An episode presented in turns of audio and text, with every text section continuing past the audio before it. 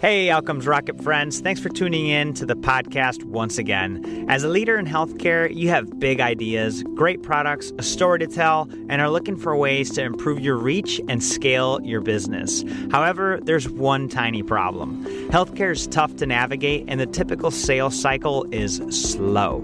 That's why you should consider starting your own podcast as part of your sales and marketing strategy. At the Outcomes Rocket, I've been able to reach thousands of people every single month that I wouldn't have otherwise been able to reach if I had not started my podcast. Having this organic reach enables me to get the feedback necessary to create a podcast that delivers value that you are looking for. And the same thing goes if you start a podcast for what you could learn from your customers. The best thing about podcasting in healthcare is that we're currently at the ground level, meaning that the number of people in healthcare listening to podcasts is small but growing rapidly. I put together a free checklist for you to check out the steps on what it takes to create your own podcast. You could find that at outcomesrocket.health slash podcast. Check it out today and find a new way to leverage the sales, marketing, and outcomes of your business. That's outcomesrocket.health slash podcast. Welcome back once again to the Outcomes Rocket Podcast, where we chat with today's most successful and inspiring health leaders. Today I have Corbin Petro. She's the president and CEO of Benevera Health, a technology enabled health services company focused on population health and person centric healthcare. These are buzzwords that you all have heard on the podcast population health being one of them being focused on the care of populations versus just single point of care and then person centric healthcare taking care of that person consumer centric healthcare is, is really on the cusp of the changes that are happening in healthcare she created uh, this from a payer provider joint venture. Benevera Health provides tools and resources to support value based care, including analytics, risk and insurance strategy, and locally based care coordination and patient engagement services. Prior to that, she was a chief operating officer of the Massachusetts Department of Medicaid, Mass Health, a $13 billion agency providing healthcare to 1.4 million Massachusetts residents. She oversaw operations, IT functions, several program areas, and helped develop new value based payment and delivery models. So, as you all can see and hear, she's no stranger to value based care and to the cutting edge in what's happening to healthcare. So, it's a true pleasure to have you on the podcast, Corbin. Thanks for joining us. Thank you, Saul. Appreciate you having me. It's great to be here. Absolutely. Now, is there anything in that intro that I left out that maybe you wanted the listeners to know about you? No, I mean that was a that was a great overview. I think broadly, my background is pretty unique in that I've spent my career, my entire career in healthcare, but spent time in both the public and private sectors in consulting as well as being an operator, and focused on innovating in multiple segments payer, provider, services, and, and IT. So I think, you know, with this lens, I have a, a pretty unique view of the healthcare ecosystem. Oh, without a doubt, you know, and everything is so siloed in healthcare that to have somebody like you, Corbin, that has seen and and tasted the way things roll in in the different silos, it's hugely valuable. And so I'm just curious, you know, your whole career in healthcare, what got you into the medical sector to begin with? Well, for me, it's it's really two things. The first one is why I was drawn to healthcare in the first place, and then the second is more about how I think about having an impact in healthcare. So, you know, on the first reason to start, you know, I grew up just outside of Cleveland, Ohio, in a family that valued hard work and public service. So my my father was a public servant. So it's really the the service side of healthcare that attracted me. You know, there were a few years growing up where my family went around the state talking to people of all walks of life to understand really what they needed from government.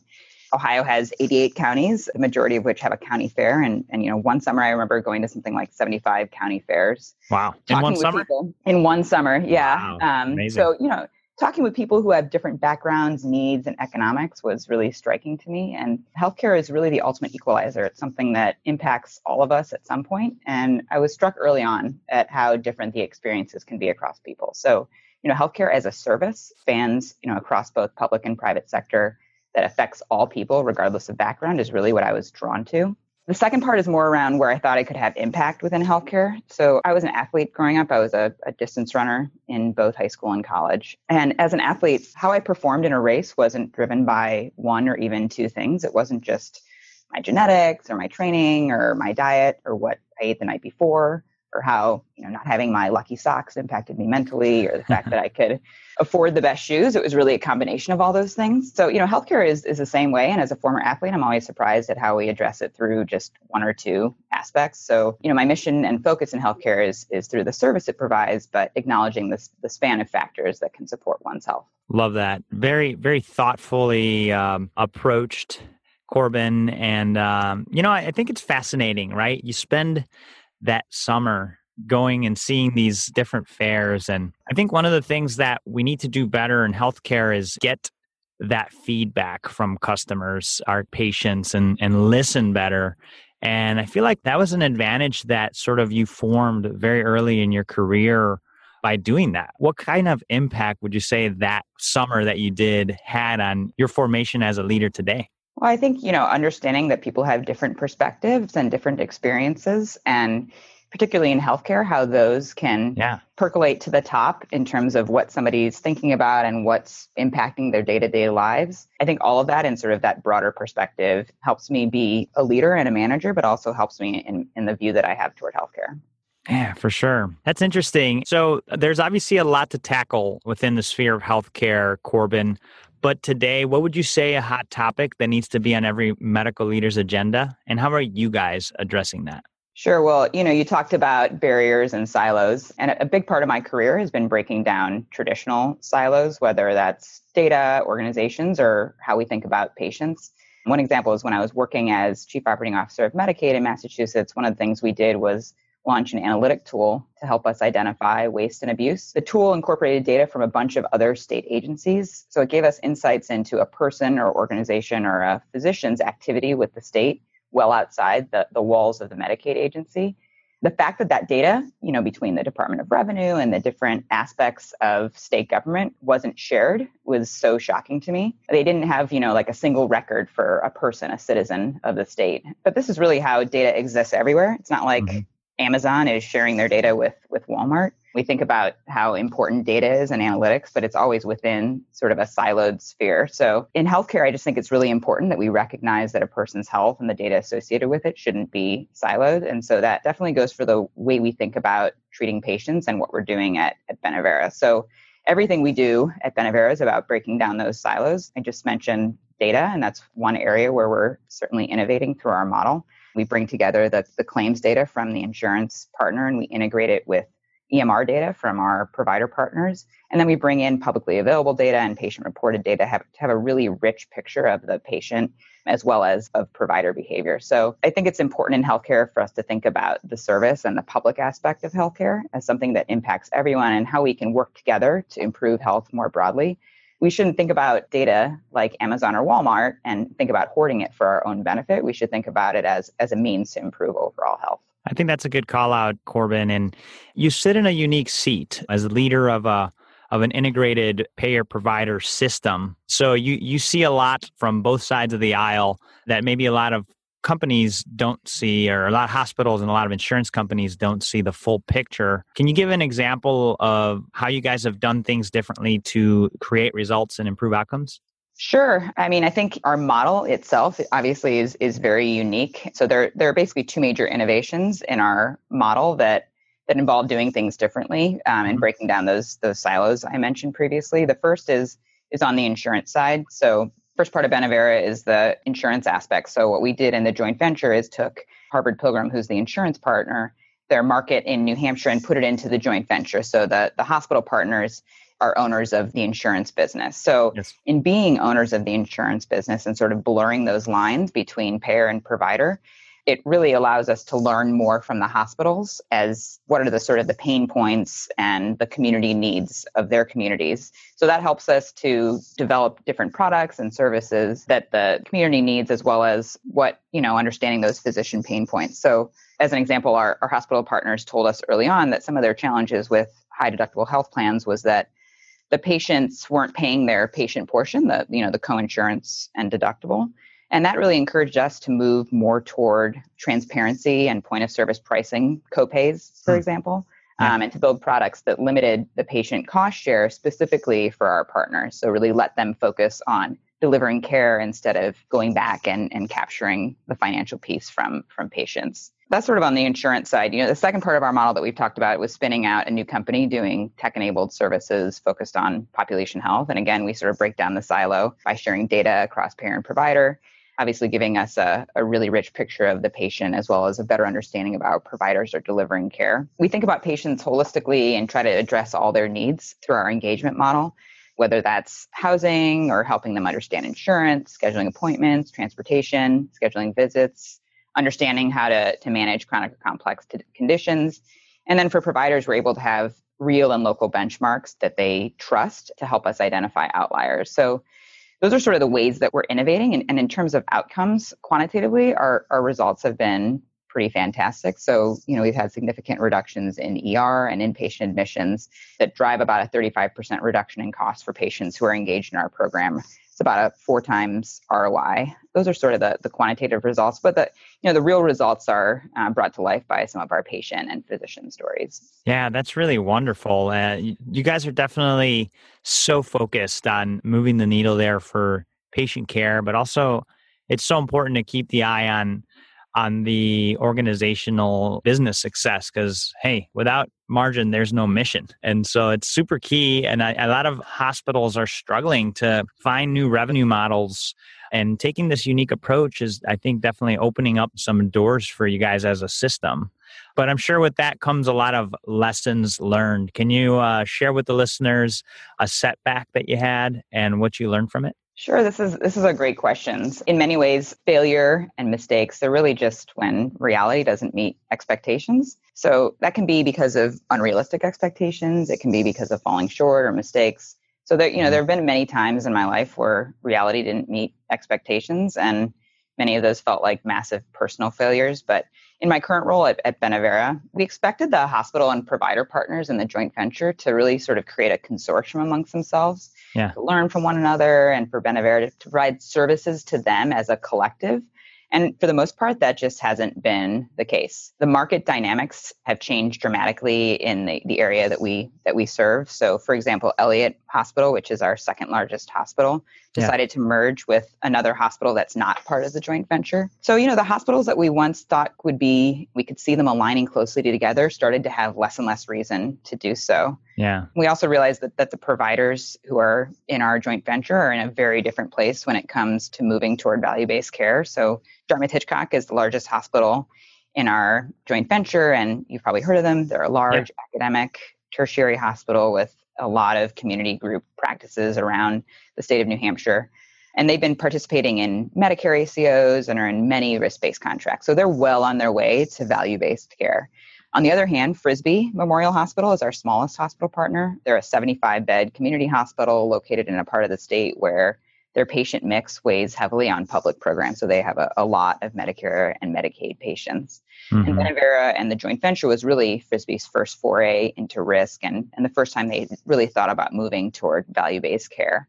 So those two polar opposites are really just examples of how our provider partners were in very different places and needed very different things. So we sort of had to acknowledge that the consortium model of sort of serving them as a collective wasn't going to prevail. So we pivoted. So instead of serving all the providers together, we started thinking of them individually and with their unique needs. At times this feels like a failure because I you know I really wanted them to sort of think together as a as yeah. a collective and treat them as a consortium. But in other ways, you know, we're able to add a lot more value in this model, being a true operating and servicing partner to to our different provider groups and, and meeting them where they are. Yeah, that's super interesting and, and appreciate you sharing that, Corbin. You know, it's when you meet with the like you said right when when reality doesn't match your expectations you said it so eloquently and you guys have made shifts to adjust and give these providers what they need and i think it's all about making sure that we pivot that we do the things that are are really being asked for us rather than sit there in denial and trying to do things because that's where things really hit the fan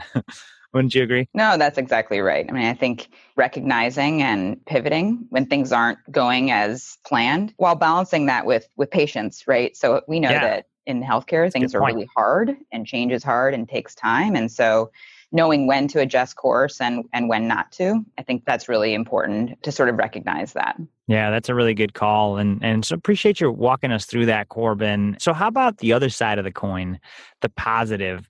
What's one of your proudest experiences or moments that you've had to date with uh, your work there? So the teams I've I've been a part of building and the, the impact we're having on people's lives makes me proud every day in, in the work that we're doing. The team at Benevera is mission driven, smart, thinking proactively about how we can innovate and improve the lives of patients through our work. Every day I hear amazing stories from my team and that makes me so honored to be working with such amazing people. But sort of on the on the team side, when I when I moved into my role as as CEO, it was you know it was my first time reporting to a board and generally just being a, a CEO and I wanted to be successful and, and knew I had a lot to learn. So I asked my board if they would support an executive coach for both me and, and for my team. It was a big ask at the time since, you know, it required investment early on. But once they agreed to it, I was so proud to be able to support the development of my leadership team. And, you know, we all benefited personally and as a team from the investment. And personally, I see it as one of the most valuable leadership development activities I've engaged in. And I know that the folks on my team who were able to engage in in with the executive coach feel the same way. And so I'm proud that I sort of brought them into the fold and was able to develop them in that way. I admire you for that, Corbin. A lot of times people believe that they've got to know everything, that they've got to just fake it till you make it and and that's couldn't be farther from the truth and i'm a big proponent of coaching too i've, I've hired professional coaches to help me through my journey and i'll tell you what it, it saves time it saves money and it really helps provide that guidance that I feel like we all need, especially as leaders in healthcare. So kudos to you for not taking that mindset that, hey, I got to find a way and fake it till I make it, because that really, I think, is what makes a big difference in a leader in today's healthcare uh, environment. So congrats to you on that. Thank you. Yeah. No, I think you're right. I think we're always, there is a bit of sort of fake it till you make it, of course, but I think it's important to acknowledge where we have weaknesses and where we can grow. And I'm certainly a believer that you can constantly be be learning and growing.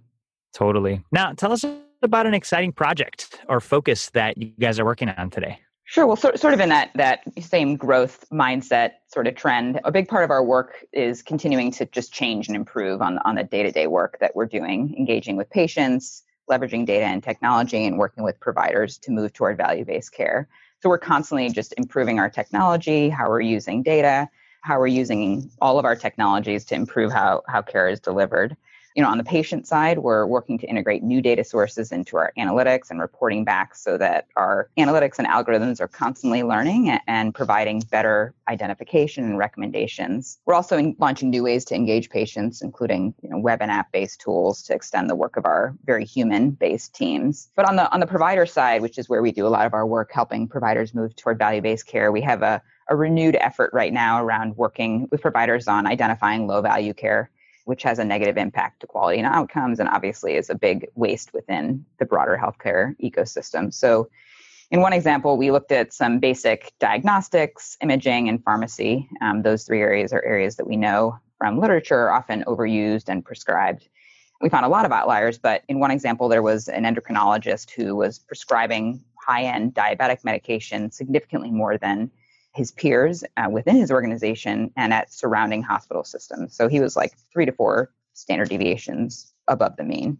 And we showed this to the chief medical officer of the system, and and she looked at it and was was ready to have a have a conversation with the doctor on his usage and the potential negative impacts. And he embraced the conversation and and actually changed his behavior. So in this case, it was really the local and real benchmarks that we have and that we use with our partners finding sort of actionable efforts within the data and then having real live conversations with providers that really led to impact. And you know it continues to be something that we're focused on today is, is sort of looking at that low value care identifying actionable efforts and things that we can do and then delivering that to our partners.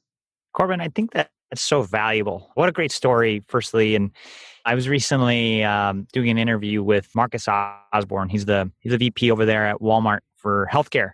And uh, you know the big thing that he brought up, like you're bringing up right now, and it's a trend. It's like we're not giving our physicians the necessary metrics that they need to get feedback on whether they're doing well or or not as well as they could be, or maybe over prescribing or under utilizing resources and and i think these metrics that you're setting up internally are so key and the next step to helping providers get that feedback that they need to deliver better care i mean there's not a provider out there that wants to do a bad job everybody wants to do a good job and and uh, folks, press rewind on this because I think that was a great story that Corbin shared and some best practices that leaders definitely need to uptake. Lots to be learned here from Corbin Petro.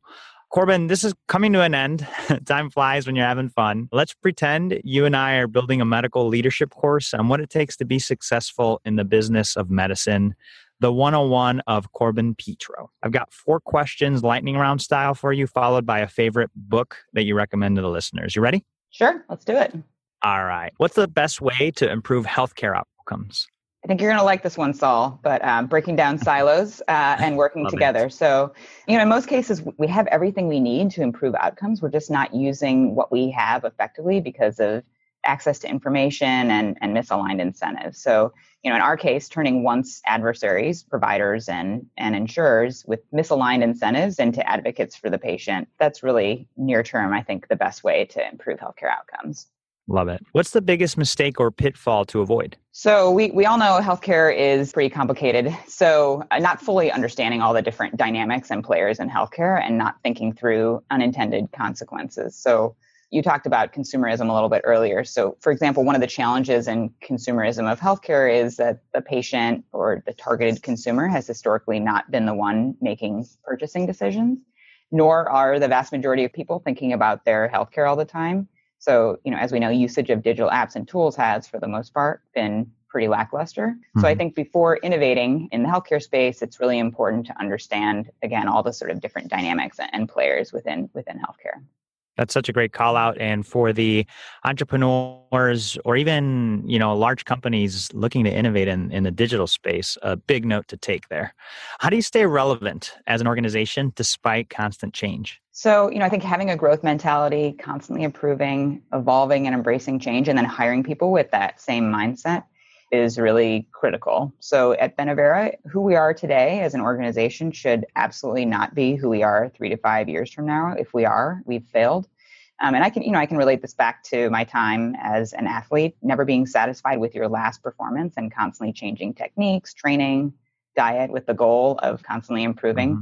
That's really just critical to any organization, but particularly in healthcare. Powerful. What's one area of focus that drives everything in your organization? For us really the, the patient the patient as a as a human and as a customer. So we we aim to address all of a patient's needs that we can and to think about them and their complexity not just as a disease or as a condition. So i don't know if i've mentioned this but we focus on what we call the whole person in person and then more broadly as a as a joint venture about delivering patient care better together. So we, we believe mm-hmm. that by working together we can deliver patient care. So everything we do is aimed at trying to improve the lives of people and we, we really stay stay focused on that work every day. What would you say your book that you recommend to the listeners is corbin? So i have i have a lot of favorite books. Most of your, your listeners probably want something healthcare or sort of improvement related but whatever rises to the top of your mind. Yeah okay so i love david brooks's the road to character which huh. really helps think about how we as people evolve throughout our lives and, and seek meaning and purpose in what we do. And so it helped me think about how who I was and what I was doing isn't entirely about intent and my own personal goals. It's it's also about where the world needs me now. So that's I really that book struck me at the time of my life that I that I read it. And then just in terms of general reading, I love all things Michael Lewis, Haruki Murakami, and and Kurt Vonnegut. Love that. Listeners, we've had a great discussion with Corbin Petro today, CEO at Benevera Health. You could find all the show notes as well as a transcript of our discussion, links to the organization, links to the books that she has recommended for your learning. Just go to outcomesrocket.health slash Corbin, C O R B I N, and you'll find all of that there. Corbin, this has been a blast. Really, really appreciate the time you've made for us. If you can, just leave us with a closing thought and then the best place where the listeners could get in touch with you or follow you. Sure. I'm going to end with a little story about a meaningful experience that I had. So, about 10 years ago, I rode my bicycle across the country, solo, wow. self supported, and, and self guided. I started in from Seattle. coast to coast? Coast to coast. So, yeah, Good so I started in Seattle. That's amazing. Started in Seattle and ended in Washington, D.C. And I covered 3,200 miles in, in 33 days. So, wow. Each, each day I would I would navigate my way through places I'd never been and was huh. able to see and, and talk with people of all walks of life most people thought I was crazy. Um, they would gladly spend some time telling me about their lives and challenges. And every day for me um, had really high highs, like you know reaching the top of a 9,000 foot elevation, and really low lows, like you know when a state highway turned into a dirt mountain pass. So you know the challenges were physical and mental, and often the really challenging parts were not what I expected. So for me, not having physical contact with another human being for weeks at a time, it was really the only time in my life that I didn't hug another person for close to a month. Most of us have that human connection on a daily basis, and it was really impactful the longing that I had for physical human connection. So my closing thought is that um, you know as humans we we need human contact, um, and especially in healthcare, it's it's you know it's a very human endeavor. So technology can help us enhance, but it really can't replace human contact. So as we think about innovating in healthcare, you know, I encourage people not to lose sight of patients as humans and our need for for human connection, especially as we age. That's a great so, story, Corbin. And pretty amazing that you that you did that, and it does bring home the message, you know, the importance of care. Yeah, absolutely. And I think, you know, it's obviously very striking for me. And I think just continually thinking about patients as humans is a big thing that, that we try to do at Benevera. So in, in terms of connecting with me, you know, obviously check out our website, Benevera Health. And then personally, I have a, I have a very Googleable name, only Corbin Petro, who's out there. So I'm on, I'm on LinkedIn and, and Twitter under my, my full name. Outstanding. Thanks again, Corbin. This has been a blast. Listeners, the beauty of podcasts is that you could go back and listen again. I know this is one that I'll personally go back and take more notes on. So you be sure to do the same thing. And just want to say again, Corbin, thanks so much for making time for us. Looking forward to staying in touch with you. Great. Thanks, Saul. I had a good time. I appreciate you having me on. Hey, Outcomes Rocket friends. Thanks for tuning in to the podcast once again. As a leader in healthcare, you have big ideas, great products, a story to tell, and are looking for ways to improve your reach and scale your business. However, there's one tiny problem. Healthcare is tough to navigate, and the typical sales cycle is slow. That's why you should consider starting your own podcast as part of your sales and marketing strategy. At the Outcomes Rocket, I've been able to reach thousands of people every single month that I wouldn't have otherwise been able to reach if I had not started my podcast. Having this organic reach enables me to get the feedback necessary to create a podcast that delivers value that you are looking for. And the same thing goes if you start a podcast for what you could learn from your customers. The best thing about podcasting in healthcare is that we're currently at the ground level, meaning that the number of people in healthcare listening to podcasts is small but growing rapidly. I put together a free checklist for you to check out the steps on what it takes to create your own podcast. You could find that at outcomesrocket.health slash podcast. Check it out today and find a new way to leverage the sales, marketing, and outcomes of your business. That's outcomesrocket.health slash podcast.